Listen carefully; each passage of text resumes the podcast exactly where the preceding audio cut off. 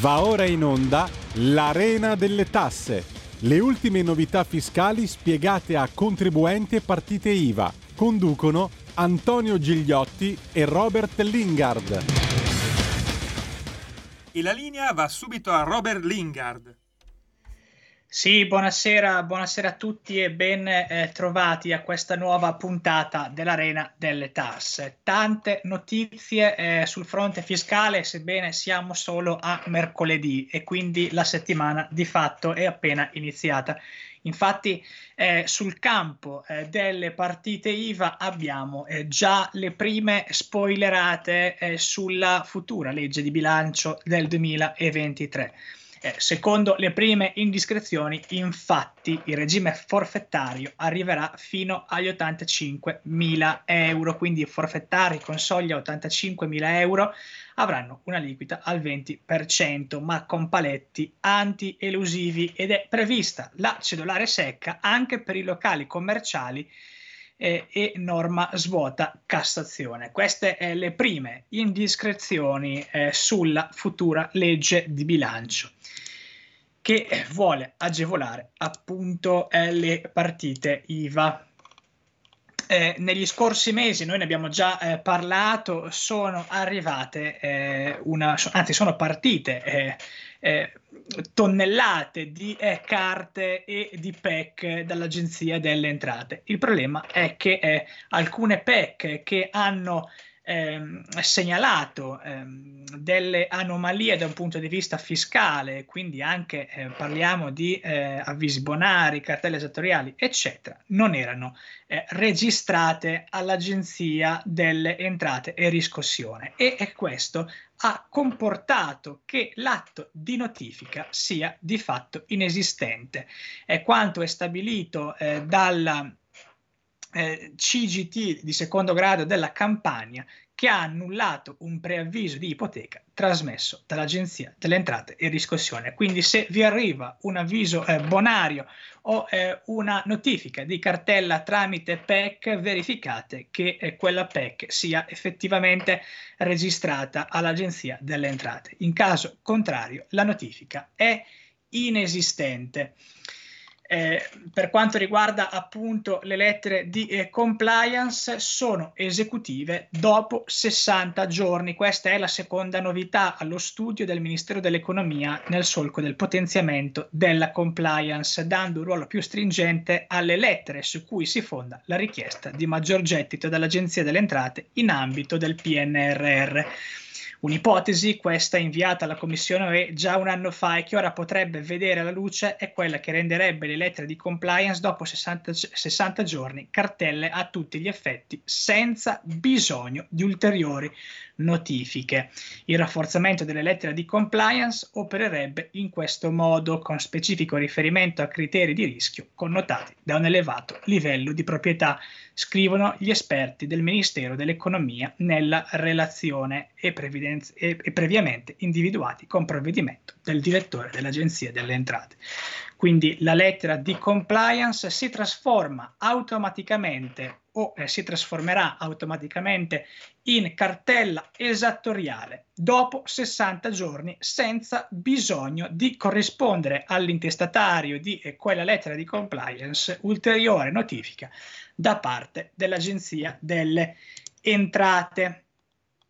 E badate bene che eh, in tema di evasione pare che nemmeno eh, l'aver inserito il canone in bolletta eh, abbia eh, fatto da argine rispetto a delle pratiche evasive. Infatti il canone RAI ehm, viene eh, evaso anche dopo l'abbattimento nel 2016 complice probabilmente la crisi di liquidità delle famiglie. Infatti nel 2020 ammonta a 248 milioni di euro il mancato gettito, un valore in crescita del 10% rispetto al 2017. Questi sono dei dati ricavabili dalla relazione sull'economia non osservata e sull'evasione fiscale e contributiva del 2022 pubblicati dal Ministero dell'Economia e delle Finanze proprio lo scorso 5 novembre. Le ragioni eh, di questa evasione, secondo eh, Italia oggi, eh, stanno alla base di un ritorno dell'evasione del canone RAI, nonostante la meno eludibile modalità di riscossione in bolletta. Potrebbero essere dovute, come evidenziato dalla relazione del MEF, alle maggiori difficoltà di liquidità per le famiglie e a loro volta dovute alla congiuntura economica. Quindi non si tratta di eh, una evasione eh, furbesca, quanto piuttosto di una evasione di necessità. Ma attenzione, sempre in tema di evasione, ad ostentare eh, la bella vita sui social, perché eh, l'ostentazione narcisista rischia di attirare l'accertamento dell'Agenzia delle Entrate.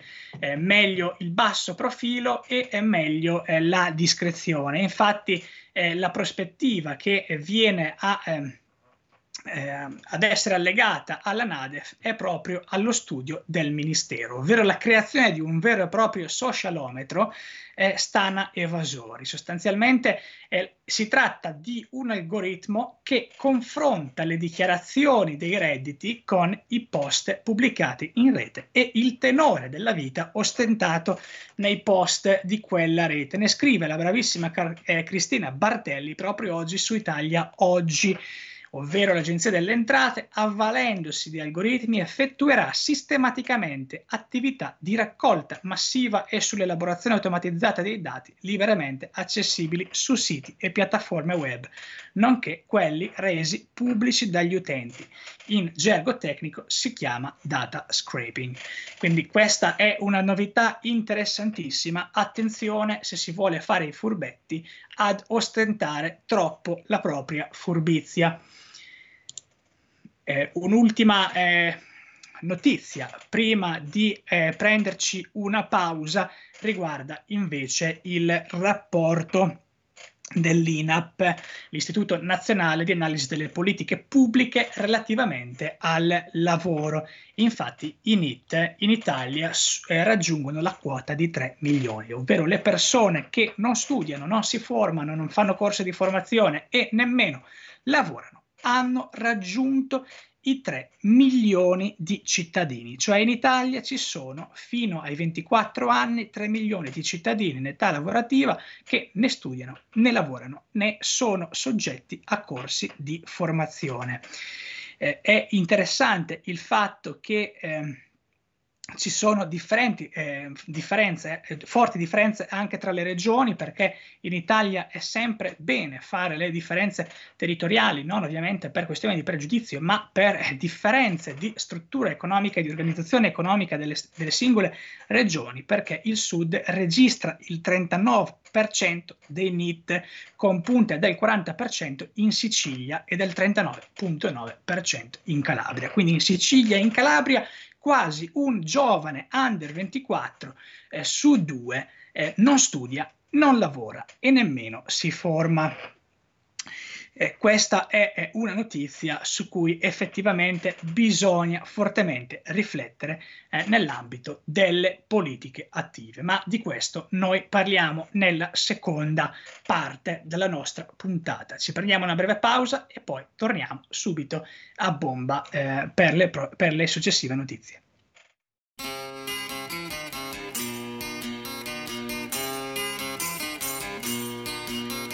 vedremo soltanto una sfera di fuoco più grande del sole, più vasta del mondo. Nemmeno un grido risuonerà e catene di monti coperte di neve saranno confine di abeti, mai mano d'uomo le toccherà. E solo il silenzio come un sudario si stenderà fra il cielo e la terra per mille secoli almeno, ma noi non ci saremo noi non ci saremo.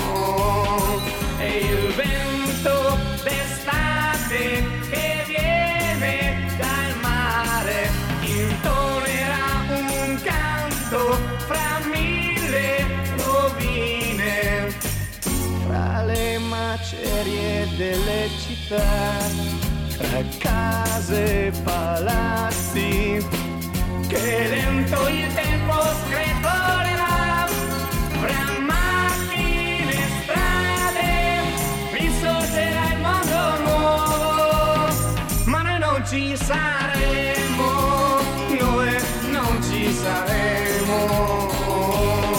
E dai boschi e dal mare ritorna la vita e ancora la terra sarà popolata. Fra notti e giorni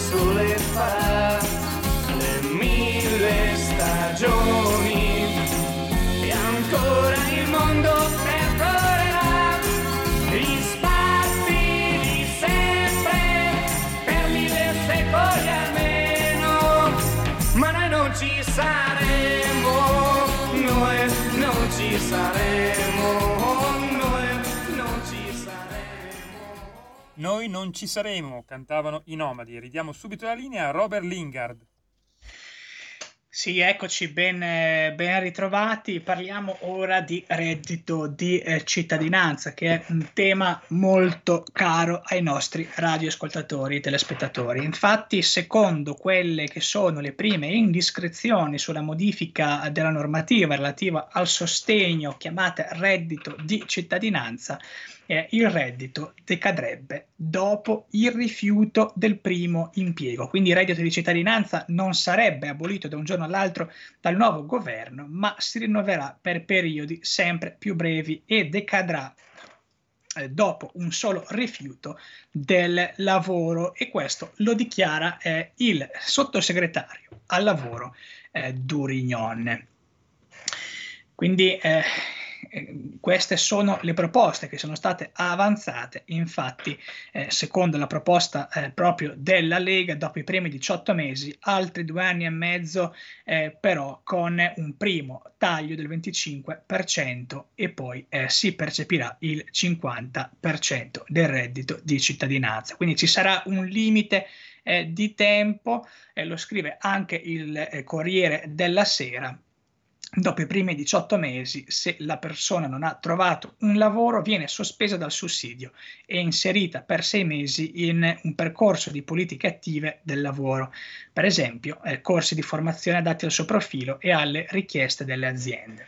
Percorso che, eh, come ha dichiarato la stessa Giorgia Meloni, potrebbe essere retribuito ricorrendo alle risorse del Fondo Sociale Europeo, se dopo sei mesi la persona è ancora senza lavoro, e questo invece lo dichiara Durignon, potrebbe ottenere di nuovo il reddito di cittadinanza, ma con un importo tagliato del 25% e una durata ridotta di 12 mesi, durante i quali continuerebbe a fare formazione. Se anche dopo questo periodo il beneficiario non è entrato nel mercato del lavoro, verrà sospeso per altri sei mesi, passati i quali potrà richiedere per l'ultima volta il reddito di cittadinanza questa volta per soli sei mesi e per un importo decurtato di un altro 25%. Prenderà cioè la metà di quanto prendeva all'inizio. Queste ovviamente sono le eh, proposte eh, sul tavolo e eh, qual è la platea eh, di tale misura? Ovviamente verrebbe colpito un percettore di reddito di cittadinanza su tre, eh, sicuramente eh, i 660.000 tenuti alla sottoscrizione del patto per il lavoro e probabilmente anche i 173.000 che già lavorano ma con retribuzioni così basse da ottenere il sussidio.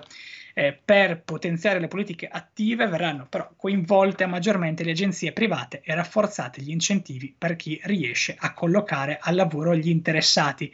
Infine c'è il versante controlli e secondo Durignon il sistema non, debba, eh, non, de- non dovrebbe più gestire o essere gestito centralmente dall'Inps ma sul territorio dai comuni che conoscono meglio le reali situazioni di povertà. Quindi c'è un decentramento eh, radicale dei eh, controlli e eh, un venire meno delle competenze dello stesso Istituto Nazionale della Previdenza Sociale. Sempre parlando di reddito di cittadinanza, oggi Milano Finanza la notizia bomba. E la notizia la riprende dalla Corte dei Conti, dai dati della Corte dei Conti, ovvero solo 536 eh, persone sono state assunte con il reddito di cittadinanza. Questo è il numero shock che emerge dalla relazione della magistratura contabile sui crediti d'imposta a favore delle imprese. Milano Finanza lo scrive eh, per mano di eh, Sergio Rizzo. Questi ovviamente eh, sono i numeri eh, del flop reddito di eh, cittadinanza per quanto riguarda non tanto eh, il sostegno quanto piuttosto il reinserimento lavorativo dei percettori di reddito di cittadinanza. Nel frattempo sempre il governo lavora per un taglio al costo del lavoro che viene stimato di circa 3.5 miliardi. Il taglio del cuglio fiscale contributivo però avverrebbe in due tempi. Da una parte con eh, la manovra eh, in cui si eh, pensa di mettere 3 miliardi e mezzo, 4 miliardi per iniziare a ridurre il peso del fisco sul lavoro e per far crescere contemporaneamente le buste paga.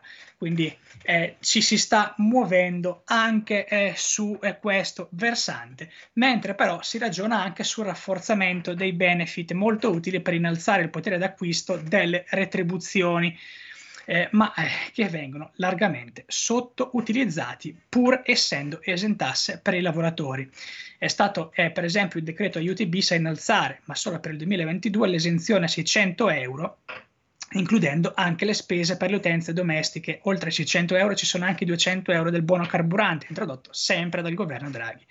L'idea dei tecnici dell'esecutivo è quella di confermare l'intervento sui fringe benefit anche per il 2023 e, se possibile, innalzando ulteriormente il tetto a 1000 euro. Bisogna fare i conti con le risorse disponibili, ma la proroga eh, dei eh, 600 euro, infatti, costerebbe circa nel 2023 ben 100 milioni. Verrebbe da dire inezie per uno Stato come l'Italia. Noi andiamo sempre avanti perché in tema di eh, lavoro le competenze green sarebbero in grado di eh, eh, portare all'interno dello stesso mercato del lavoro circa 2.4 milioni di lavoratori. Questa è la trasformazione del sistema economico in cifre, in chiave ovviamente di sostenibilità che sta coinvolgendo tutti i settori e tutte le professioni eh, trasversalmente e le stime sono ovviamente quelle dell'Union Camere e dell'AMPAL, quindi ci sono 2.4 milioni di eh, lavoratori che possono essere inseriti all'interno dell'economia green eh, sviluppando le apposite competenze. Tanto è grande questo mercato, tanto sono le opportunità di lavoro che questo settore sa eh, creare. Infatti, lo scrive proprio il Sole 24 Ore, da qui al 2026 le imprese e la pubblica amministrazione richiederanno il possesso di competenze green di livello intermedio a poco più di 2,4 milioni di lavoratori, oltre al 60% del fabbisogno complessivo nel quinquennio in esame per circa 1,5 milioni di unità saranno ricercate da datori competenze verdi con un livello elevato, siamo intorno al 37% del eh, totale. Noi ovviamente ci avviamo verso la eh, chiusura eh, con eh, la questione eh, molto sensibile eh, dei telefoni aziendali che eh, va comunicato dove sono stati installati i centralini eh, per farne un apposito eh, censimento. Eh, I telefoni aziendali eh, sono sotto controllo, gli installatori, scrive Italia Oggi, di reti telefoniche infatti devono comunicare all'ispettorato territoriale del lavoro e ai centri per l'impiego l'elenco dei datori di lavoro, sia pubblici che privati, presso i quali hanno installato un centralino telefonico dotato di uno o più posti operatore. Il fine è quello del collocamento obbligatorio al lavoro dei centralinisti non vedenti. A stabilirlo è un decreto del 5 agosto che dà attuazione alla legge del 2022 eh, che ha stabilito l'estensione di quest'obbligo di comunicazione già previsto a carico dei datori di lavoro anche ai soggetti installatori di servizi di telefonia. Con decreto eh, sempre del 2022 il Ministero del Lavoro ha aggiornato le sanzioni per il mancato adempimento a carico sia degli installatori di reti telefoniche che eh, della eh, per l'omessa copertura dei posti eh, riservati. Quindi è importante comunicare una volta che si installa il centralino, ehm, le eh, installazioni appunto eh, telefoniche. Quindi il, collegamento, il collocamento è obbligatorio. Infatti l'argomento riguarda il cosiddetto collocamento obbligatorio, la corsia preferenziale di assunzione che la legge riserva ad alcune categorie di lavoratori cosiddette protette in linea di principio sono interessate le persone con disabilità, ma accanto a queste sono previste eh, le eh, categorie di soggetti che fanno parte agli orfani e ai coniugi, eh, coniugi superstiti dei deceduti per causa di lavoro eh, di guerra o di servizio, eh, ai profughi italiani rimpatriati, ai coniugi figli di soggetti riconosciuti grandi invalidi per causa di guerra, servizio e lavoro orfani o coniugi di superstiti caduti sul lavoro, sostanzialmente quelle categorie che eh, la legge riconosce come eh, fragili e che vanno ovviamente eh, tutelate.